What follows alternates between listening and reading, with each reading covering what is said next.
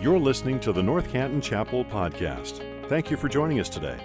The North Canton Chapel exists to make much of Jesus every day to everyone. It's our prayer that this podcast will equip you to do just that. We believe that there's nothing like the church united together in gospel community. We'd love if you'd stop in and say hello in person if you're in our neighborhood. Our gathering times are at 9 and 10:30 a.m. Thank you again for joining us today. Let's listen in. Well, good morning, everyone. One more time, we'll try that again. I know we got like the mask muffling stuff, but that was still like 30% of the room. Good morning, everyone. Morning. There we go, students. It's great to be with you guys this morning. Uh, as Brandon talked about, this in a month, I will have been around here for 10 years. So, like a, a decade. And in my young life, that's like a third of my life. Goodness. Like a clean third. So, yeah, this is, this is home to me in many ways. So, it's great to be with you. Hi, Dr. Fowdy. Good to see you, man. Deacon Thomas, Pat. It's good to see you guys. It's good to see everybody. It's good to be here. So, we're to get into God's word this morning. I couldn't be more excited. But before we dive in here this morning, before we dive in, would you please pray with me?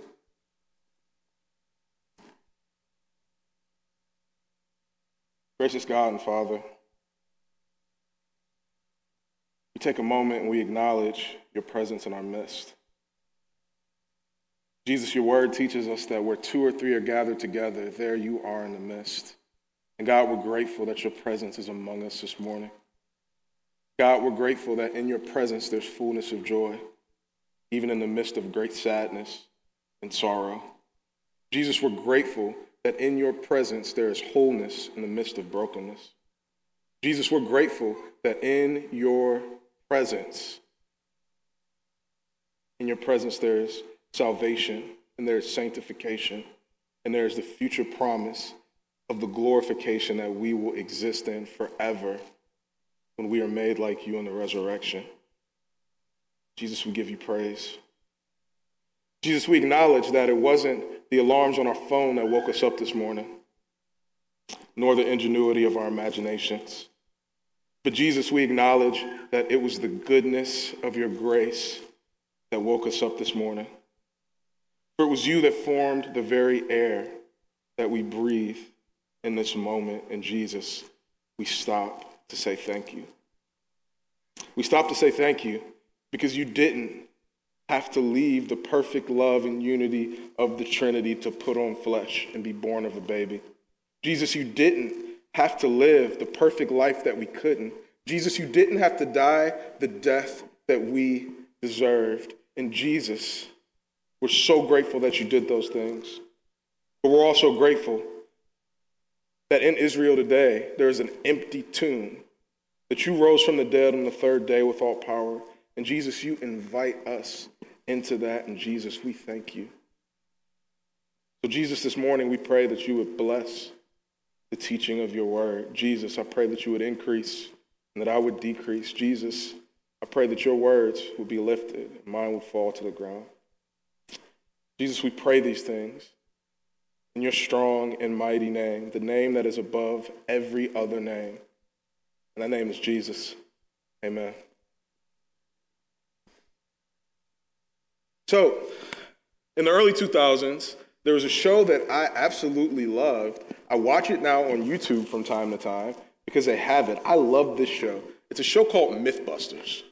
It's a show called Mythbusters. Does anybody, a couple students over there like Mythbusters? No. I have a weird and strange relationship with this television show called Mythbusters because I love it. It's like super interesting because they put up these urban legends and then they have this team of lawyers and investigators who actually do a whole full out search to figure out whether or not this urban legend or this myth is true. Now, I love it because I love learning and it's super interesting and it's super entertaining to watch, but I also just have a strange relationship with it also because it debunked some of the myths that I really loved. Some of the things that I really, really loved, this show took a whole episode and debunked it. One of those is the Fast and Furious movies. Y'all pray for me. I love the Fast and Furious movies. All 20 of them. However many Fast and Furious movies there are, I love them. Right? So, they did a whole episode to show how like the whole Fast and Furious like saga was kind of like a fabricated reality. And I'm just watching the episode and I'm like, dang, why you have to do that? I, I love these movies. Why'd you have to do that? Another one they did, which I watched the other day with my daughter, she thought it was hilarious, was they did an episode on whether you could take earwax and make it a candle or not. So, like, they took all this earwax, they formed it into a candle, they put a wick in it, and they tried to burn it. Now, I love the movie Shrek. So, I, the scene where he pulls the earwax out of his ear, I'm like, why are you disproving something that I love? I thought, hey, maybe I'll try that one day, but I guess not, because Mythbusters determined that it was absolutely false. You see, when it comes to the scriptures, I want to play a little game this morning called Mythbusters. You see, there are some scriptures that in American culture we love, but what we do is we take these scriptures from their original context, we take them from their original meaning, and we take them out of what the author meant for the original audience to hear. And what happens is we form it and craft it to our own wants, to our own needs, and to our own likeness. But the reality is, what we've done is we've created some myths, right? One of these is uh, Jeremiah chapter 29, verses 11. Now, this is an incredibly popular verse, insanely popular verse. As a matter of fact, just this week, I found three of my students who have this on the front of their prayer journals, right? And this is what made me think of it because I asked them, I said, hey, have you ever read Jeremiah 29, 1 through 10? And they look at me and they go. Because the reality of that is, while it does absolutely say that God has a plan for our futures, if you read 1 through 10, the news before that may not be that great, right? Because the news before that in 1 through 10 says, hey, people of Israel, you're going to die in exile. Your generation's not going to make it out. So, what you should do is your sons should take daughters, and your daughters should take sons, and you should plant gardens, and you should seek the welfare of the city, for in it you will find your own welfare. Goodness gracious. Maybe before the inspirational quote, we should put, like, man, we're going to die in exile. Yikes. Another one of these is 1 Corinthians chapter, uh, chapter 13. It's called the love chapter. And you see, this is a very popular chapter when it comes to weddings. And you see, before I did my first wedding, it was here, and I was like really, really nervous, and I didn't know what to do. So the pastor who was here at this time, I went to him and I said, Hey man, I don't know what to do. So he said, All right, here's a script. I want you to fill this script in. Then I want you to come back to me. And I want you to talk to me about what you're going to do. So I went to him. I showed him my script. I was like, Man, I prayed. And what I came out with was 1 Corinthians chapter 13. This is what I'm talking about at the wedding. At that time, there was a younger pastor and an older pastor. They both laughed. And the older pastor looked at me and said, Try again, James. That text is not actually about weddings. So this morning, what we're going to do is we're going to look at that text and maybe, maybe debunk a myth or two. Is that all right? That all right, Dr. Fowdy? All right. My man, Dr. Fowdy, that's all right. It's all right, kids? That's all right, students? All right. Praise God. So if you would, uh, please, let's open up to 1 Corinthians 13. We're going to open up to 1 Corinthians 13. It's going to be up on the screen behind you really big. But if you would please, let's find it in our, in our Bibles and our electronic devices. And when you get that, if you would please, let's stand for the reading of God's word. Praise God. 1 Corinthians 13, we're going to read verses 1 through 8.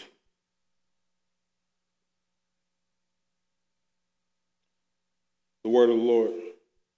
If I speak in the tongues of men, and of angels, but I have not love, I am a noisy gong or clanging cymbal.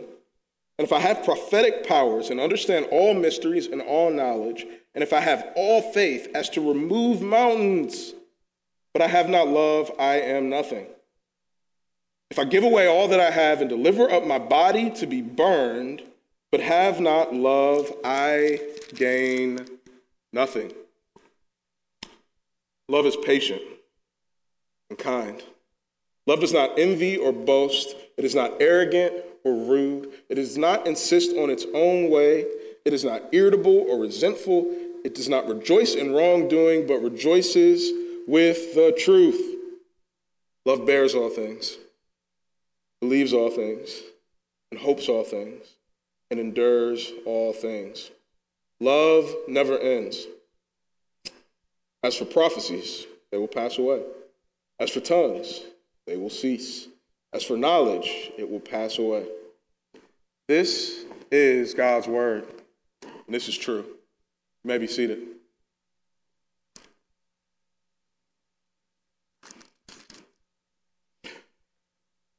So before we dive in to the text this morning, just a few things about 1 Corinthians as a whole, a little context for us. The book of 1 Corinthians is written by a man named Paul, who is the 12th apostle. Paul is a gospel globetrotter. He goes on three missionary journeys. His ministry is to take the gospel to the Gentile world.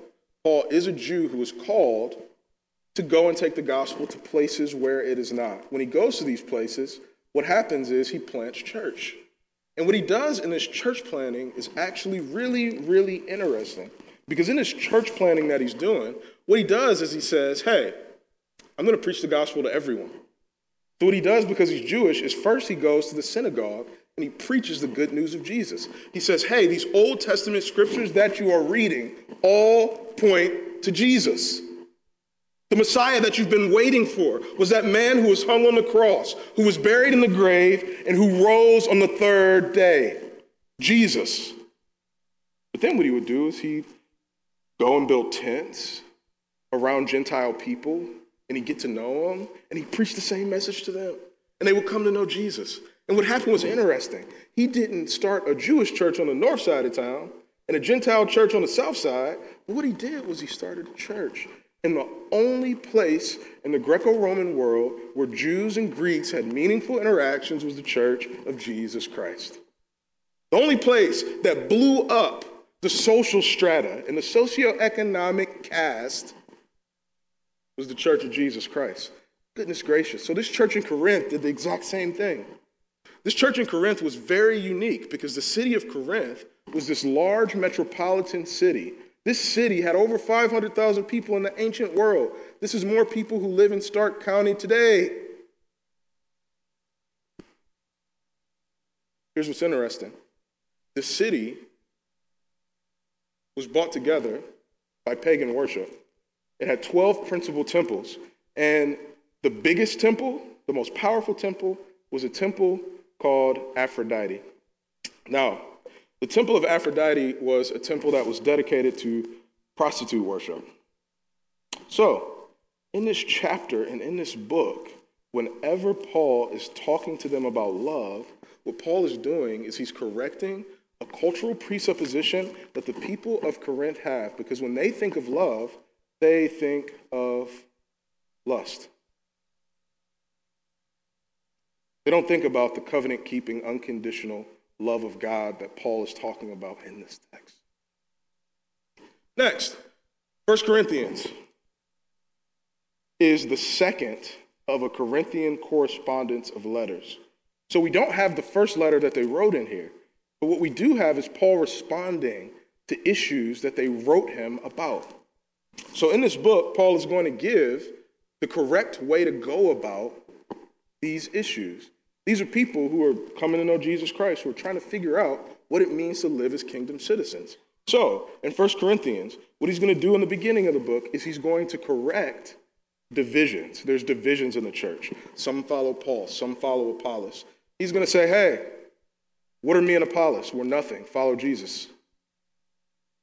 For I plant, he waters, but God gives the increase. He's going to correct their presupposition on sexual immorality. He's going to say in culture it's okay to do this, but in God's church, we are to live pure. If we want to inherit God's kingdom, we are to turn away from all forms of sexual immorality. He's going to correct the presupposition on food sacrificed to false idols, where there's an argument and division. He's going to say, hey, don't be a stumbling block to your brothers. He's going to say, yeah, this meat has no power, but if your brother sees it as offensive, don't do it in front of him. And then we're going to get to my favorite part here. In chapter 15, he's going to correct what they think about the resurrection of Jesus Christ.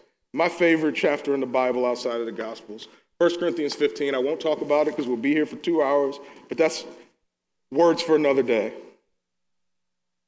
But in 12 through 14, what he's doing is he's correcting what they believe about spiritual gifts. Spiritual gifts. In chapter 12, he talks about how we're a body, right? We all have different gifts. We're all different members of the body. Arms don't need to be legs, feet don't need to be mouths, right? We all wish like we could sing and look as smooth as Micah does when he's up here singing, right? I do. I want to be on the worship team, but you know what I'm saying? That's not my spiritual gift. You know what I'm saying? I'll keep moving chairs in Jesus' name. You know what I'm saying? And then in 14, he's going to talk about how these spiritual gifts should be enacted in the gathering of believers. But right in the middle of this, in chapter 13, he talks about love. Now, if we don't look closely, we can look at these three chapters and say, why is this in the middle? Why is this, why is this in the center? I believe it's in the middle and it's in the center because it's the heart of what Paul is trying to communicate in this section. And the reality for all of us is at the heart, at the heart of any dispute that we're having as the body of Jesus Christ, I believe what's talked about in these verses should be at the center of it. So let's look at these with the few minutes we have left this morning. Okay.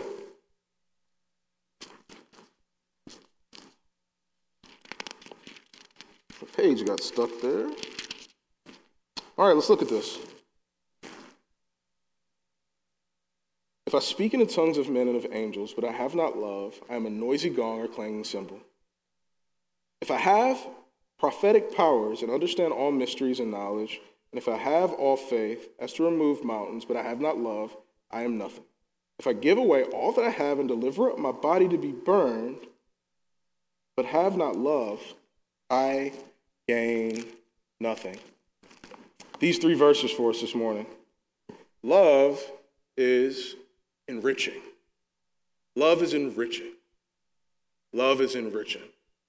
About five or six years ago, I started to collect records. My grandma used to always spin records. She used to always listen to this dope, like 50s and 60s and 70s music. So as an adult, I figured, hey, I want to listen to it too, but I want to learn more about it. So I started going places and started collecting records. I got myself a little record player, and now I just spin records and dance with my daughter in the house. That's what we do. Now, I go to this place called The Exchange a lot because I have a lot of old, yeah, I have a lot of old DVDs, and you can trade things at the exchange to get other types of media. So because I have a bunch of CDs from back in the day, my grandma gave me a box of 8-Tracks, and that's coming back in now. So I'm taking stuff to the record exchange to trade it to try to get more old dope records. So, uh, goodness, this was over a year ago now. It was before uh, the world shut down. I went and I had my box of stuff, and I'm like, man, I want to get some records. I had written down a few that I wanted to get. I'm trying to explore the artists that my grandma listened to more. You know, I know a little bit about Donna Summers, but I'm trying to like, you know what I'm saying, get her whole catalog. So I walk in with my box of stuff. I go up to the front, and the man says, hey, I say, how much can I get for this? And he says, uh, this is a big box. He says, this is going to take about an hour. Why don't you look around? So I looked around for a while, but then I went up to the front and watched what he was doing. And what he was doing was he was putting every CD that I had into the computer, and if the CD was an actual disc that worked for them, a big green check mark would pop up. And if it wasn't, because I, will be honest, I, you know, I bought a lot of CDs from the barbershop back in the day, and some of those may or, or I, I don't know if they're from the artist. I, I repented before communion. I, right? And some of them were dinging this red thumbs down, and it was a big ding. And man, I kept hearing the ding, like, and I was so embarrassed. I just kept like walking to the back because it just kept ding, ding, ding, ding, ding. I was like, dang, I might not be able to get as many records as I want. I went up and I asked him what he was doing. He said, This is our authenticating software. He said, This authenticates whether or not media is real or whether it is false. My friends, this morning, the authenticating factor of what makes us Christians is love. It is love.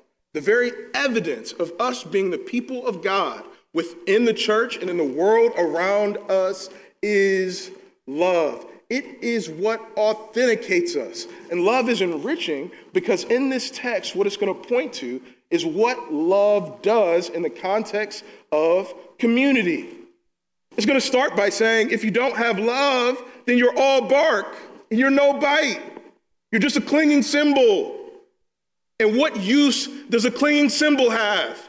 It has no use if we are not people of love.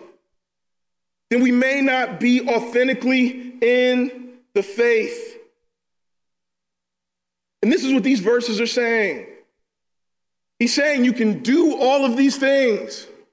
You can have all of these gifts. You can have all of these talents. But if you do not have love, then it is meaningless. Growing up on my block, it was really interesting.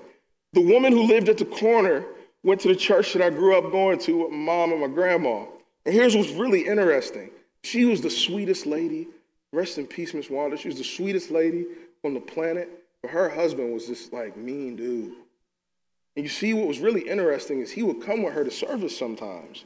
So I figured because he was coming to service, this dude loved Jesus. But when I was on my way to the park and I would walk through his grass, I cannot repeat the things he would yell at us.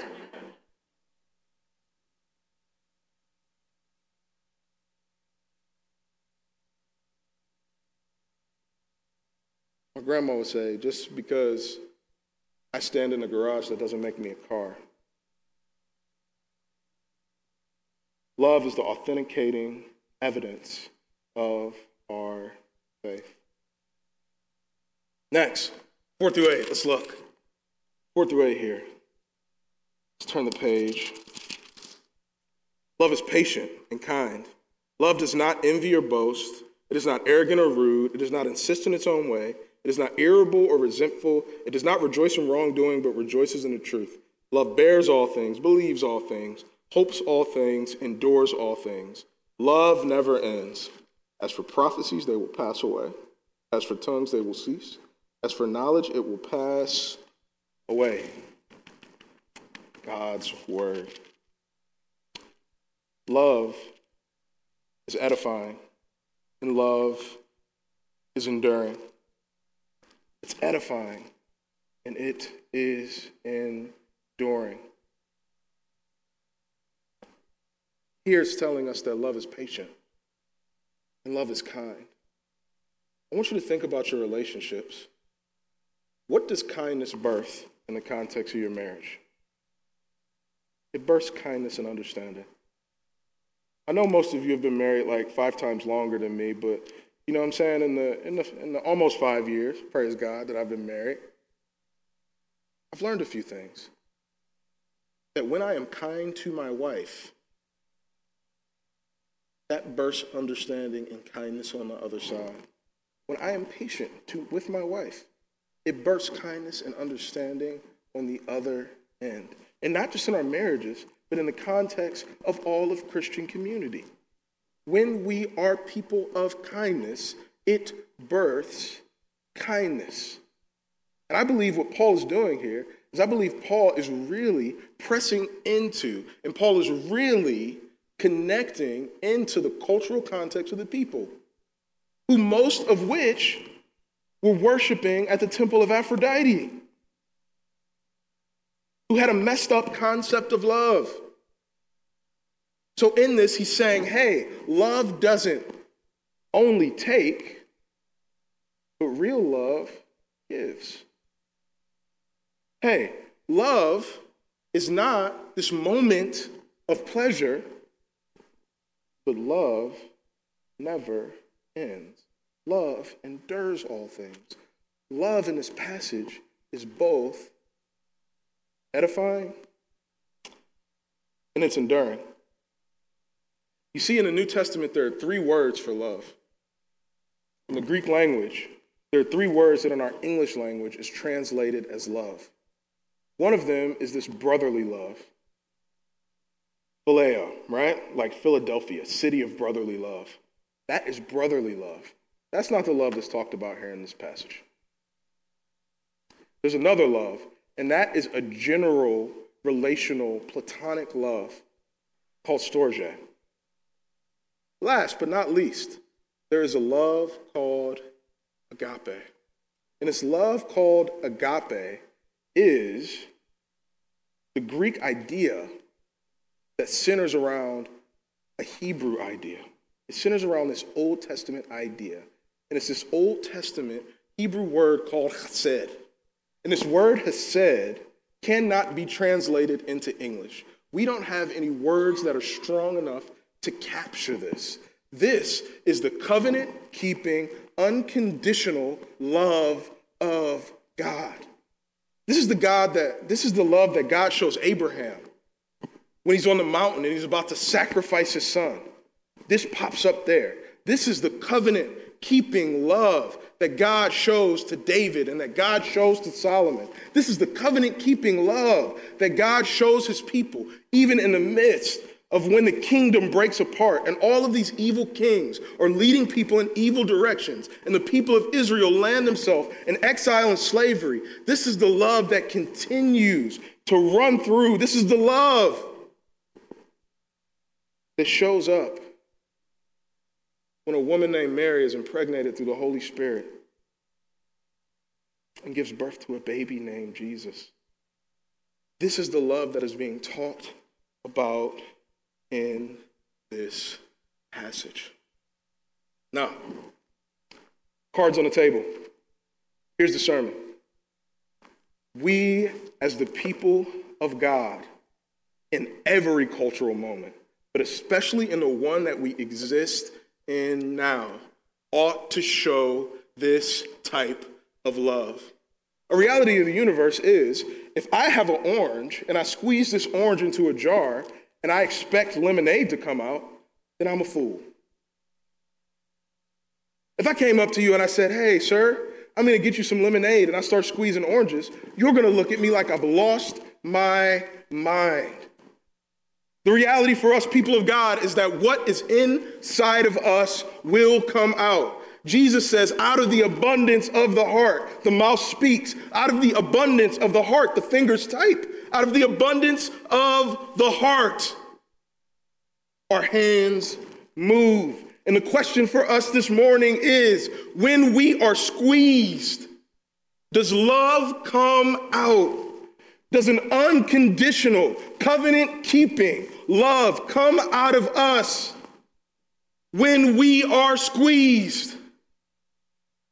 Because if that's what comes out, then Jesus is inside of us. Because Jesus, because Jesus, when he was squeezed, love came out. Love came out. Jesus, in John chapter 3, when he's speaking to a Pharisee who's at the top of the social totem pole named Nicodemus, when he is squeezed by Nicodemus and asked a question about how he can get eternal life, what does Jesus do? Jesus tells him how he can get eternal life.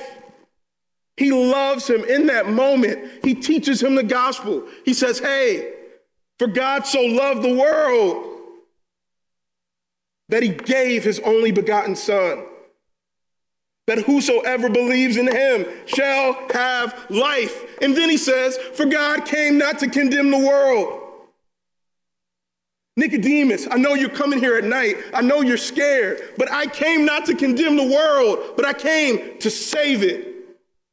When Jesus was squeezed, love came out. In the very next chapter, he speaks to a woman who is at the bottom of the social totem pole. She is a woman from Samaria who Jesus isn't even supposed to talk to. And when he engages her in conversation, when he is squeezed, when she begins to talk about where they worship versus where he worships, when she begins to draw these cultural distinctions, when Jesus is squeezed, love comes out.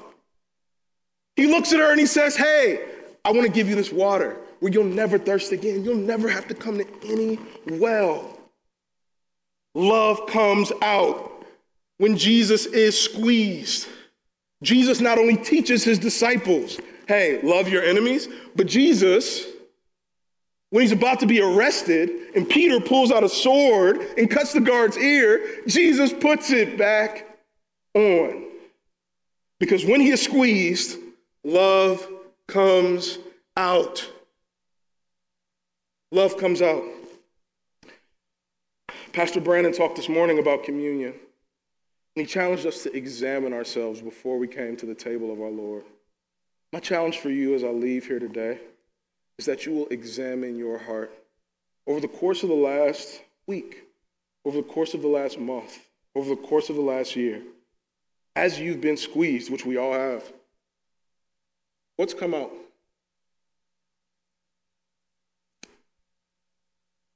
If condemnation comes out, then we need to examine our hearts and repent and believe. Romans 8 teaches us that there's no condemnation in Jesus Christ. He came not to condemn the world, but he came to save it. If accusation comes out when we are squeezed, there is one who is called the accuser. His name is Satan. That's what Satan means. Must repent and believe. If anything comes out, beloved, when we are squeezed, we must examine, repent, and believe.